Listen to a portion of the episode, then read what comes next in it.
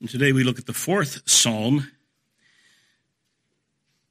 a psalm that does not specifically identify the occasion of it, but we will take some uh, guesses into that as we go along. Psalm 4.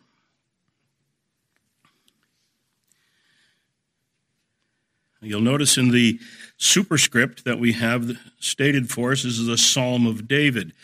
Now, I know this can be confusing, so I'm going to say it again. I'll probably say it uh, several more times as well until we make sure we understand it well. There are two parts often of the superscriptions above the Psalms. One part of it identifies the authorship, the other part identifies the performance of the psalm. The performance aspect, when it appears, always appears first, and in fact ought to be considered as the postscript to the previous psalm. There's been some wonderful scholarly work that's been done on that to demonstrate that. Uh, you can see that in our book when it comes out if you're that interested. Uh, but that can be uh, confusing. It's not the entire post uh, superscript that goes to the previous. It's just the performance aspect that will be a postscript to the previous psalm. So in this case, Psalm 4, we have to the choir master. That's at the top. That's for Psalm 3. But you'll notice at the top of verse of Psalm 5, we have to the choir master again. This has to do with performance. So that's the, the subscript or the postscript to Psalm 4. So in any case, we have uh, both the performance and the authorship for this. Uh, this is a Psalm of David, and it will become very important uh, in working our way through it. All right, Psalm 4, a Psalm of David. Answer me when I call, O God of my righteousness. You have given me relief when I was in distress.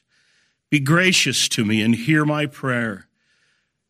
O men, how long shall my honor be turned into shame? How long will you love vain words and seek after lies? Selah. But know that the Lord has set apart the godly for himself. The Lord hears when I call to him. Be angry and do not sin. Ponder in your own hearts on your beds and be silent. Selah. Offer right sacrifices and put your trust in the Lord. There are many who say, Who will show us some good? Lift up the light of your face upon us, O Lord. You have put more joy in my heart than when they when the, their grain and wine abound. In peace I will both lie down and sleep. For you alone, O Lord, make me dwell in safety. And then the postscript to the choir master for the flutes. Let's bow for prayer.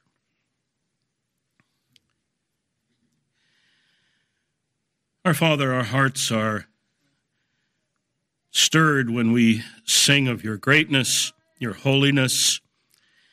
We as we sing this song that we have just sung, our, our minds go to the fourth chapter of Revelation and the great scene of all of the world rulers bowing before the God of majesty. And then we think, this is the God who loves us. This is the God who has come to us in his Son to save rebellious sinners. This is the God who has sent his Spirit to transform our hearts and draw us to himself. We praise you, Lord, for your greatness. We praise you for your goodness. And this morning we praise you for your word as well, and we ask that you'll open our eyes and our hearts to see it and help us to learn from the experience and the writing of King David to serve you more faithfully and to trust you more firmly. We pray in Jesus' name. Amen.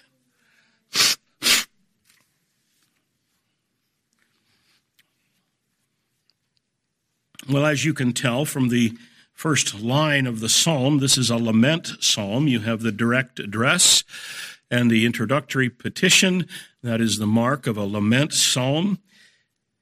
And this follows the usual form of a lament psalm with one little bit of a twist verses one, in verse 1, we have the direct address to God and the introductory petition that God will be uh, favorable to him and God be gracious. Answer me when I call, O God of my righteousness. Then verse 2, we have the lament. that men are turning his glory to shame. And then verses 5, 3 to 5, and this is where it's a bit different. We have the confidence section. That's typical of the lament psalms. But what's different here is that in this confidence section, he's not expressing his confidence to God, but rather he's expressing it to his critics in a series of admonitions that he gives them. And we'll work our way through those. That's verses 3 to 5. So he has a series of seven admonitions that he gives to his critics. Then we get to verses 6 and 7. We have the next typical portion of a lament psalm, and that's the petition that God will favor his people in harvest. Give, give us good. Fill my heart with joy.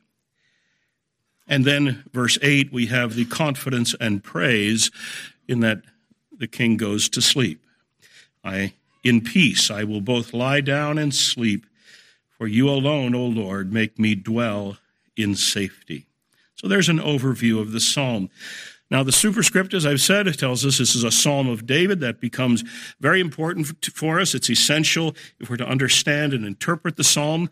Uh, the king is lamenting a crisis of some kind. He's facing opposition and mistrust. And that's expressed in verse 2 O men, how long shall my honor be turned into shame? Now, there are three questions that determine the interpretation of this psalm and how to understand it. And I, I have to say up front, this I've learned this from uh, Dr. Bruce Waltke.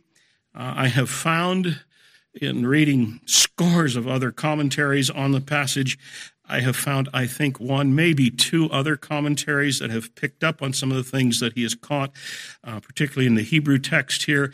Uh, remember, I've said early on in the, the, lessons learning how to read and understand the Psalms that we, we can't read the Psalms like we read narrative. This is poetry, and one of the marks of poetry is brevity. It's the expressions are terse, and often the uh, the meanings are hidden more. They're more subtly conveyed, and you have to read it more slowly, more thoughtfully. And this is a, a perfect example of it here. Um, there are three things that we have to answer in this psalm to understand where he's going. Number one is in verse two. What is the identity of these men who oppose the king?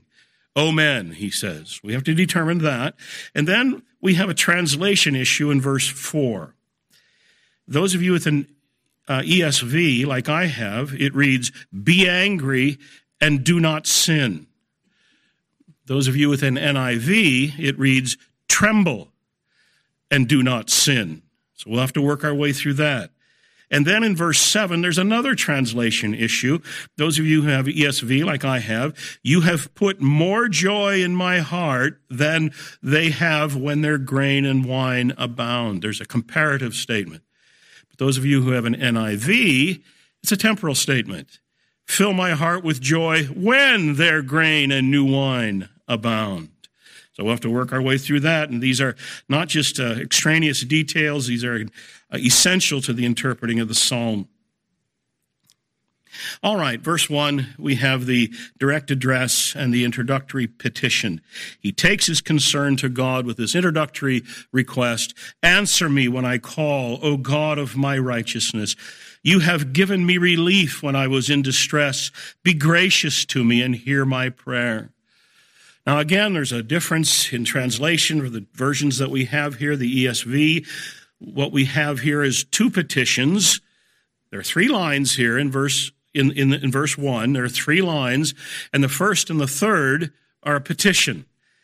And then in the middle, you have a historical statement. You have given me relief when I was in distress. The NIV, those of you with that will notice you have just three petitions. Answer me, give me relief, have mercy on me in my prayer. Now, that's because the verb in the second line is a little ambiguous. It can be translated as a simple past tense, or it can be translated as an imperative, give me relief, and that's the way the NIV has taken it. Um, given that the first and third lines are are petitions. I suspect that the second line ought to be taken that way as well. I think the NIV has it right there. So we have three petitions. Answer me when I call to you, my God, my righteous God. Give me relief from my distress. Have mercy on me and hear my prayers. All right, so though David has not yet expressed his lament, the atmosphere already is that of a crisis in verse 1, right at the beginning of the lament. And again, that's typical of the laments. Be gracious to me, give me relief, have mercy. So I, am helpless here. I need help. I, I, I'm unable to handle this myself. God, intervene for me. And then he calls him the God of my righteousness, or the NIV again, my righteous God. Either way, the idea is that he's appealing to God's righteousness here, or in the case of the uh, NIV, um, ESV here, David's own righteousness, but any, in either case, he's asking God to right a wrong that is going on. The opposition that he is facing is undeserved, it's wrong, and so he appeals to God, who is righteous, to set things right. And that's verse 1. And that sets us up then for the rest of the psalm.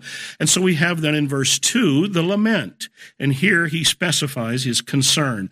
Oh man, how, sh- how long shall my honor be turned into shame? How long will you love vain words and seek after lies?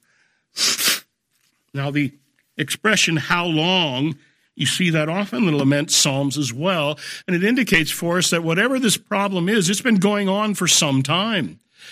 How long shall my honor be turned into shame? How long will you love vain words and seek after lies? So some are turning against him. There's a mistrust of some kind. And the first question now to answer, as I mentioned earlier, is who are these men in verse 2? And it is, although it's missed very often, it is fairly easy to identify what he's talking about here. Literally, the reading here in the Hebrew means sons of men. But there are a couple of different expressions in the Hebrew where you can say sons of men or oh men. Um, and they each have different connotations. One of them, sons of men, just means people, ordinary people. The expression that's used here is a different one, and that doesn't mean just people.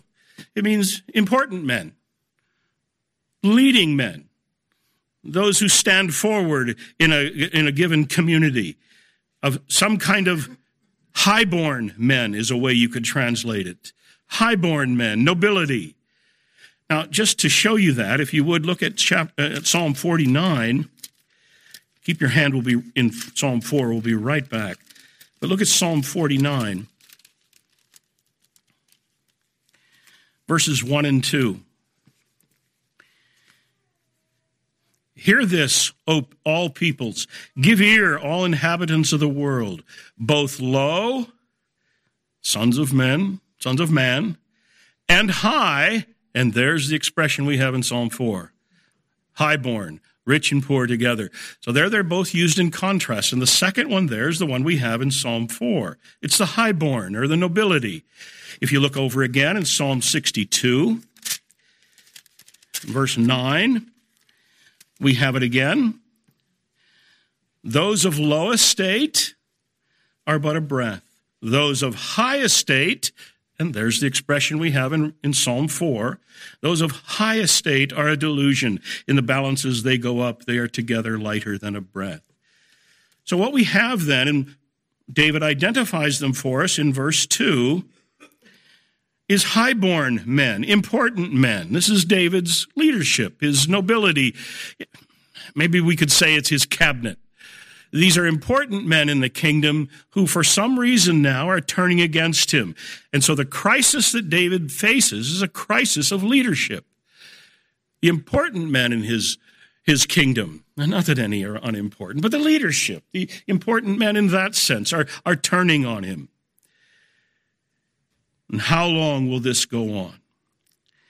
Well, the nature of their offense, then, he tells us as well in verse 2 How long shall my honor be turned into shame?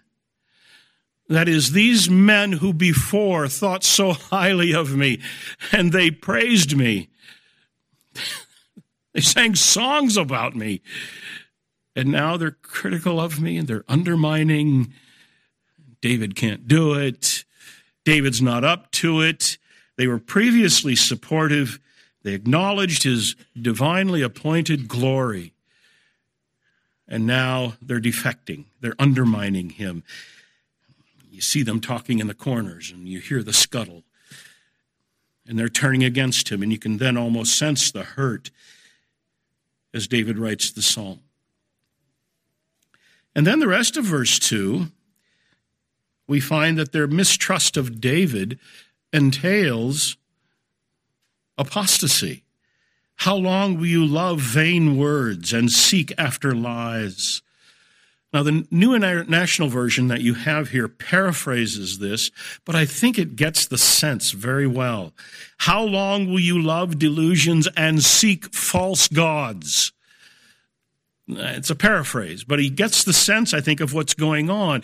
To turn against the king in Israel necessarily means you're turning against God because God has appointed him. This is God's anointed. And you turn against the king, you turn against God. And I think verse 5 may hint of that where it says offer right sacrifices. Evidently, they're turning to another God, and we'll see more of that in a minute. So the point here is that there's mistrust of David, and that entails a mistrust of God or an apostasy from God. And rather than acknowledging David's appointed uh, glory from God, they're now trash talking him, they're criticizing him, they're undermining him, they're defecting from him. And having rejected David, they've rejected the Lord and rejecting the Lord, now they're looking to other gods, which we'll see presumably will be the god Baal. All right, then brings the next question. Then, what occasioned the crisis here that David is lamenting? Verse 6 gives us a hint. We'll come back to it in a minute, but notice it just briefly here.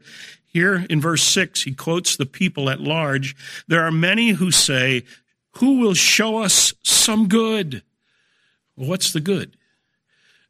What is the good that they're looking for? They're looking for something from God. Lift up the light of your face upon us, O Lord. Give us some good. And so we'll have to determine what that good is. And then in verse 7, the king speaks.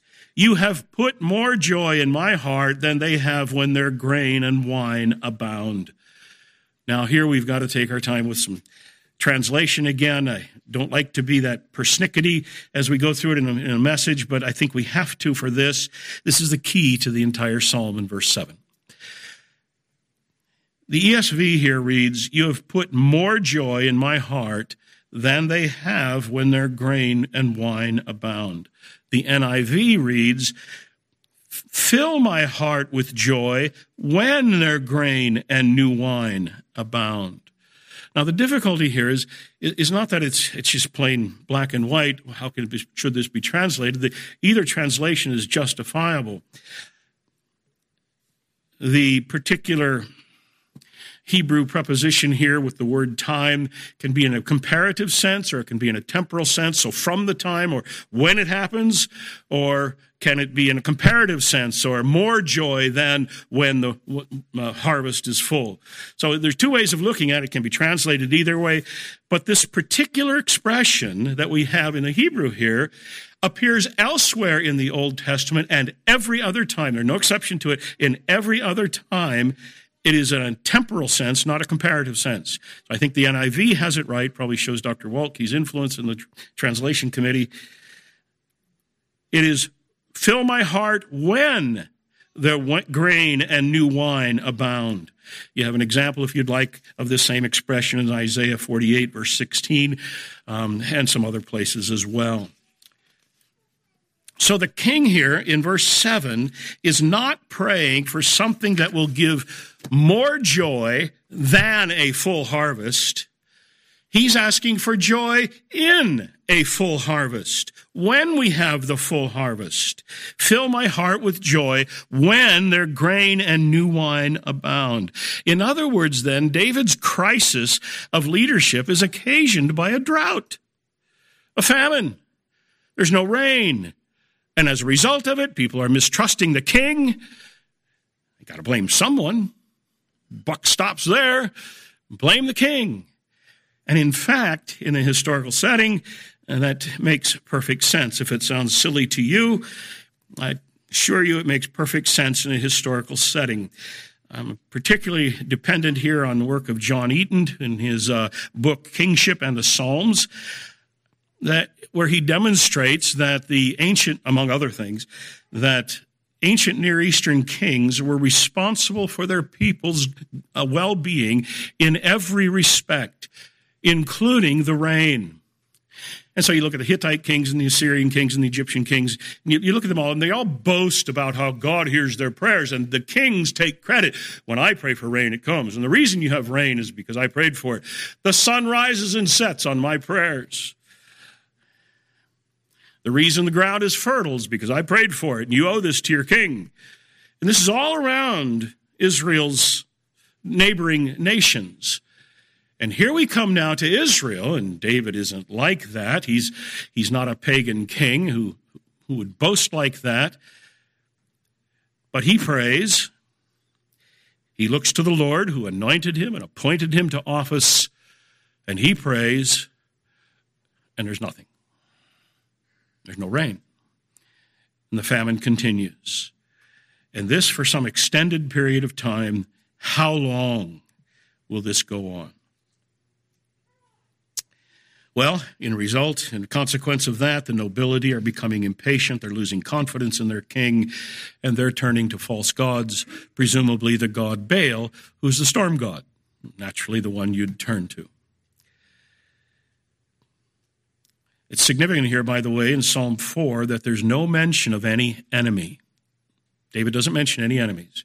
Now, commentators on the book of Psalms routinely mention David's enemies in this psalm. David doesn't mention any at all. That's a rare exception in the laments. And the, problem, the reason is he's not an enemy here. You have people who are defecting, but there's no external enemy. There's no threat of military invasion. There's nothing like that in Psalm 4. The problem is an internal one, and they've lost confidence in him. The opposition in view in Psalm 4 is, so far at least, only verbal and it's disloyalty. The leadership is becoming disaffected from the king, not because of an external threat, but because of a famine. Now, then that raises the question what's the occasion of this? And we don't know for certain, but there's one occasion in the life of David that stands out as our best guess, at least, and I think the probable explanation for what the occasion is, and that's in 2 Samuel 21. And there we have a three year famine in Israel that's mentioned. And Samuel, the narrator, tells us very explicitly it was three years, year after year. It's a long time for a famine. People are no doubt suffering from it. And you read 2 Samuel chapter 21. We won't go there now. We don't have the time. But in the light of that famine, David finally inquires of the Lord, what's, what's going on? Why this famine? And the Lord responds. Remember, David is a prophet. And the Lord responds to David and says, there is blood guilt on Saul and his house because he put the Gibeonites to death. Now, Gibeon is a little town about six miles northwest of Jerusalem. And at some point, it's not recorded for us in the his, uh, historical narrative, but we find it here uh, mentioned by the Lord to David in 2 Samuel 21 that Saul evidently did some slaughter of the men of Gibeon. How extensive it was, we don't know, but evidently extensive enough. And so now, in consequence of that, there's a famine. God says, that's why I've sent it. And the reason it's so bad is one, it was a slaughter, but two, it was more importantly than that, a couple of generations back, Joshua had led the people uh, into the land and they're knocking out everybody in the land. The Gibeonites see this coming and the Gibeonites says, we don't want this to happen to us. And you remember they had this little subtle ruse that they bring into Joshua and they trick their way into making a treaty with Joshua. And that treaty is binding and it's binding permanently. And Saul evidently see, sees the Gibeonites and he's something resentful. Maybe it's national pride. I don't know what it is. But he, he doesn't like the treaty, and so he breaks the treaty and goes in and wipes them out. And God says now there's blood guilt on Israel because of the works of the king. Well, David got his answer, and so he goes to the men of Gibeon. How can we repay you for what's been done? How can we make this right? Well, it's such a serious offense. You can't just give them money a life for a life. Well, Saul's dead. How do you deal with this? David says, What do you need? And the men of Gibeon said, Give us seven of Saul's sons, and we'll hang them before the Lord. It had to be a, a gut wrenching thing for David to do. But he hands over the seven men, the sons of Saul, to the men of Gibeon. They hang them. And then we read of their burial. And then we read later, after that, God responded to the plea for the land. I suspect that's the background of Psalm 4. During that famine, we have three years of famine. Three years of famine is just devastating to any culture, particularly an agrarian country, a pre modern country. It's not like you can send off an email to Nebraska and say, send us a few shiploads of wheat. It's not going to happen. And it's devastating for them. And now, Psalm 4 as a result, the leaders are turning against the king and they're turning against his God. David can't cut it. He's in over his head. He's not the king we need. We need a better one. A better king would have better protection and better care for his people. Well, that then, in turn, explains the good of verse 4, of verse 6. There are many who say, Who will show us some good? The good is rain, fruitful harvest. And actually, there's precedent for that in the Psalms and elsewhere in the Old Testament where the good simply refers to the rain or to the harvest that comes. And in fact, there's one commentator that I found who paraphrases this, translates it very freely, and he says, Who will show us some rain? I think that's the sense of it. And so in verse 6, who will show us some rain? Who will give us some good? And then they pray, Lord, lift up the light of your face upon us. Lord, give us rain. You can sense then something of the severity of the crisis. This drought has been staggering to the people, and that now is David's crisis. It's not his fault, but he's being faulted for it. The opposition is unfair, it's unfounded, but it's growing. And so in verse 7, David prays for God to give him joy when the full grain abounds. Now, with all of that in mind, now we can come to better understand the admonitions. This is David's confidence section in the psalm in verses 3 to 5. David responds, Know that the Lord has set apart the godly for himself. The Lord hears when I call to him. Be angry and do not sin. Ponder on in, in your own hearts on your beds and be silent. Offer right sacrifices and put your trust in the Lord. So this is the confidence section of David's lament psalm. David's faith is not wavering. He's not questioning whether God is God. He's not questioning whether God is good. But he turns to his critics and admonishes them in the psalm. He admonishes the detractors. First of all, verses, verse 3, the top of the verse, know that the Lord has set apart the godly for himself. Guess who that is? That's David. God has set apart the godly for himself. David's confidence here is confidence in his divine appointment. God has made me king, and his confidence in that promise is unwavering. I belong to God. I am his king by his appointment. And you better know that. Know that the Lord has set apart the godly for himself. The Lord hears when I call to him. So David's first admonition then to his critics is don't doubt it. I am the Lord's king. And then in verse 4, at the top of the verse, we have a pair of admonitions Be angry and do not sin. Now, again, we have a translation issue here that I mentioned. The NIV translates it not be angry, but tremble and do not sin. And that, by the way, is the same way the King James translates it and the way that the New American Standard translates it as well. Now, the verb here, translated either be angry or tremble, the Hebrew verb here means to tremble. It means to shake. But it depends on the context to mean, to, to connote what, what kind of trembling is in view. Is it fear or is it anger?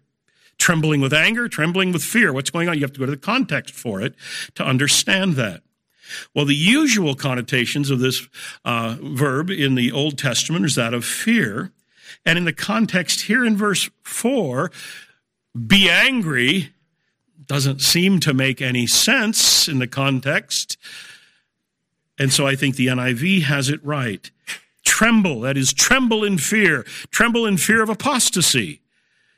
Tremble before God. Tremble before God and do not sin by turning away from God and from his king. Tremble before God. Do not sin by turning against him, against the king or the God who appointed him. So it's a warning about the consequences of apostasy. In opposing me, you oppose God. Be very afraid. That's the sense of it.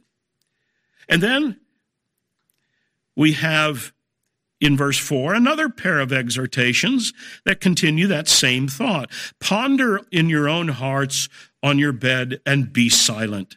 Ponder in your own hearts on your bed and be silent.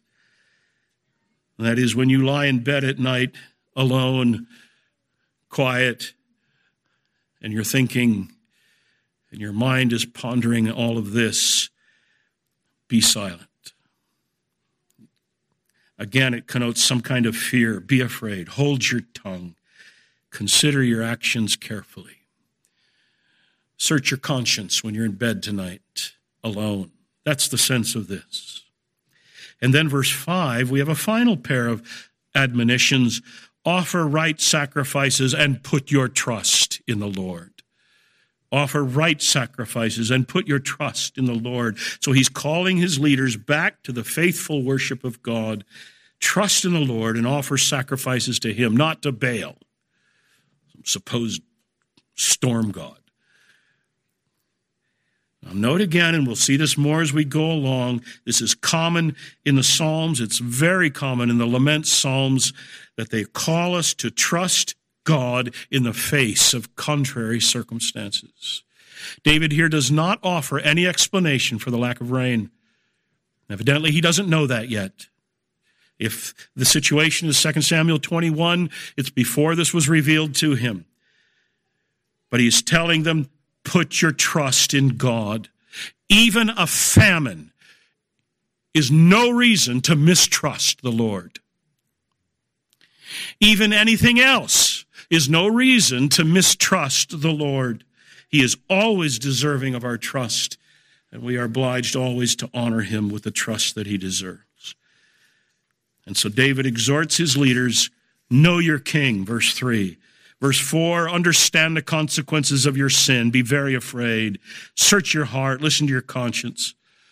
And then verse 5 hold fast to the Lord our God.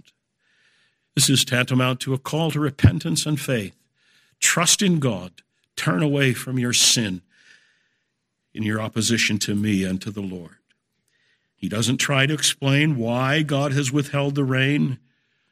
He just calls them to trust. That's very important. No explanation given, just trust the Lord. Well, then in verse 7, we have David's petition for rain. Fill my heart with joy when their grain and new wine abound. And then, verse 8, we have David's confidence and praise. In peace I will both lie down and sleep, for you alone, O Lord, make me dwell in safety. Now, we saw this last week in Psalm 3. Psalm 3, and again now in Psalm 4, David mentions that he sleeps. In Psalm 3, it was a morning prayer. He says, reflecting back on it, I lay down and slept. I woke again, for the Lord sustained me. And now in Psalm 4, we have an evening prayer. He's looking toward the sleep. In peace I will both lie down and sleep, for you alone, O Lord, make me dwell in safety. And I mentioned this last week that if we're not careful, when we read through a poem like this, you'll read through it too carefully, I mean, too, too quickly, not carefully enough, and you'll miss the significance of the sleep. Okay, he, he went to bed.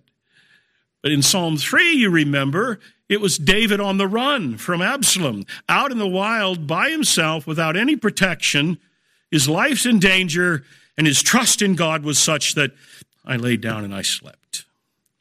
And now we have the same. We have a potential mutiny going on in his kingdom. And he says, You know what? I'm going to go to bed and I'm going to sleep. And I'm going to trust the Lord.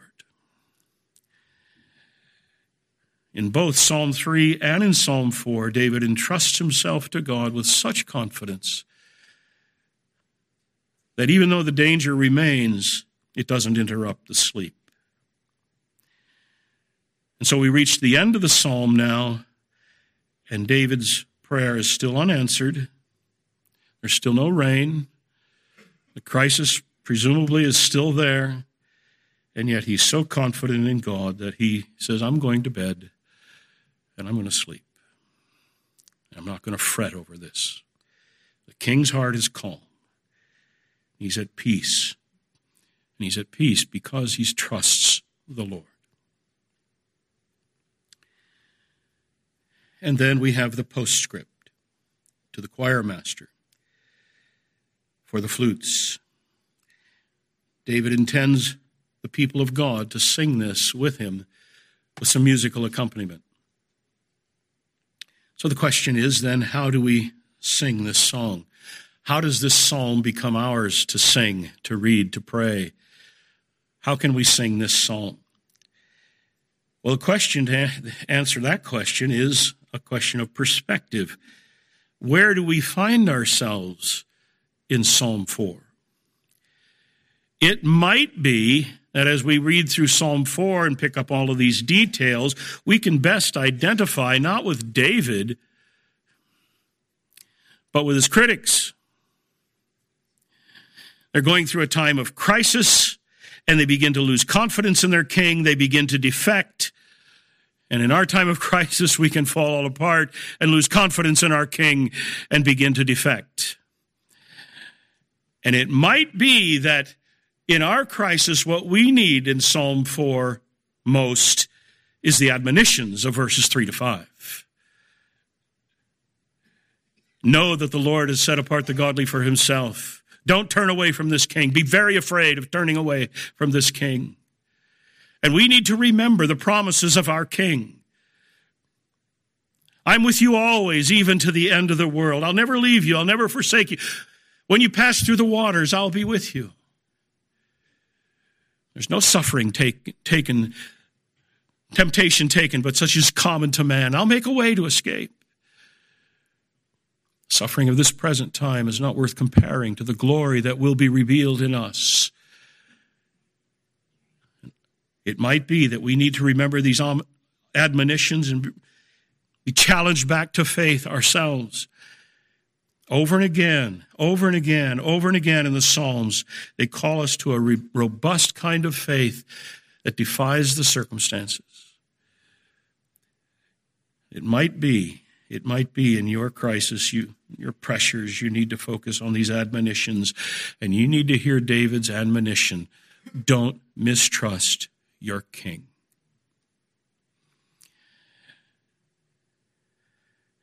And in every event, we owe it to God to honor him with the trust that he deserves, whether it's in sickness, financial loss, job loss.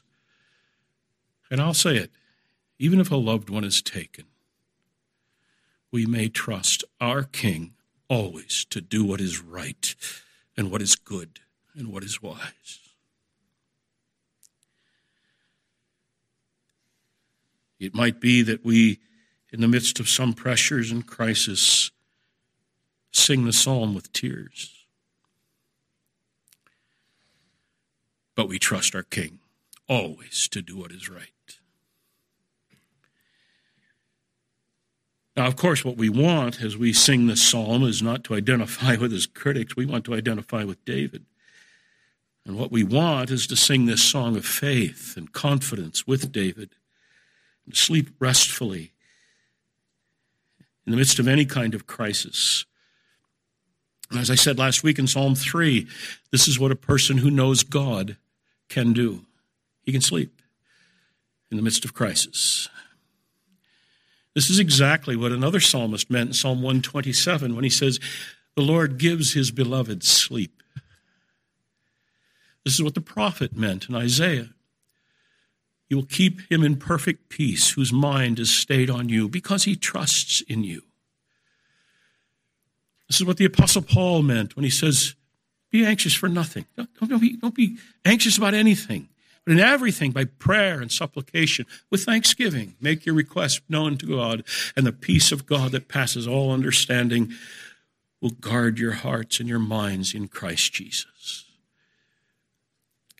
That's David's confidence, and that's what everyone who knows God ought to be able to do. The Psalms throughout, and the lament Psalms in a particular way, tell us that God is deserving of our trust in every circumstance. It dishonors God to mistrust Him and to complain and mistrust. We've seen that the lament Psalms complain, but it dishonors God to complain and mistrust. And in fact, this psalm even hints, just barely hints, of this kind of confidence and hope that we can have even at the time of death. Let me read you this from Andrew Bonar. Christians may sing this psalm while they cling more and more every day to Jehovah as their all sufficient heritage, now and in the age to come. They may sing it too in the happy confidence of faith and hope when the evening of this world's day is coming, and may then fall asleep in the certainty of what shall greet their eyes on the resurrection morning. Verse 8 just might hint of that. In perspective of the whole Bible, at least, I think it does. When we are on our deathbeds, we can say, In peace, I will both lie down and sleep. For you alone, O Lord, make me dwell in safety. Early church theologian Augustine read the psalm exactly this way. He connected verse 8 the death and resurrection of Jesus, and he connected it then to 1 Corinthians 15 and our resurrection as well. We lie down, that is, in death, in confidence that we awake safely. Martin Luther, the reformer, evidently took this verse this way as well, and he asked that the words of verse 8 would be the final words that he heard sung to him when he is dying. In peace I will both lie down and sleep, for you alone, O Lord, make me dwell in safety. Psalm 4, as Psalm 3 that we saw last week, calls us to honor God with the trust that he deserves. Even when the circumstances are threatening, we respond as people who know God. We know his character, we know his promise, and we sleep accordingly.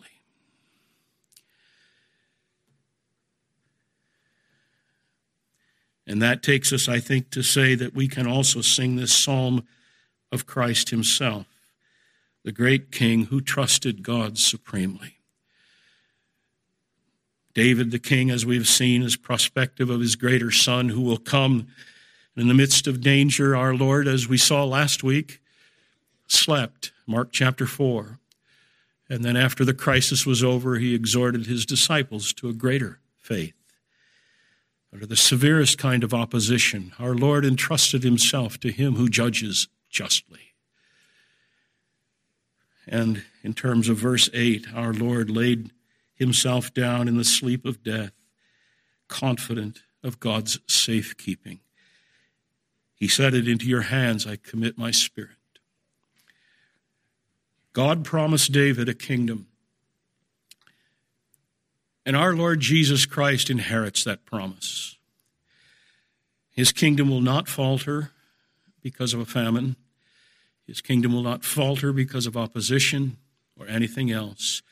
He has died for sin. God has accepted his sacrifice. He's raised him from the dead in vindication. He's ascended to the throne, has taken universal rule over all things. And he will come again to bring God's kingdom to consummation. And so, like David, we can rest peacefully as well. Whatever the circumstances, we can fall asleep at night singing of the universal kingship of Christ, singing of the uninterrupted advance of his kingdom, singing of the certain consummation of that kingdom, and singing of the great safety that we have in Him forever. A God we can trust, whose promises will be fulfilled infallibly for every one of us. Amen.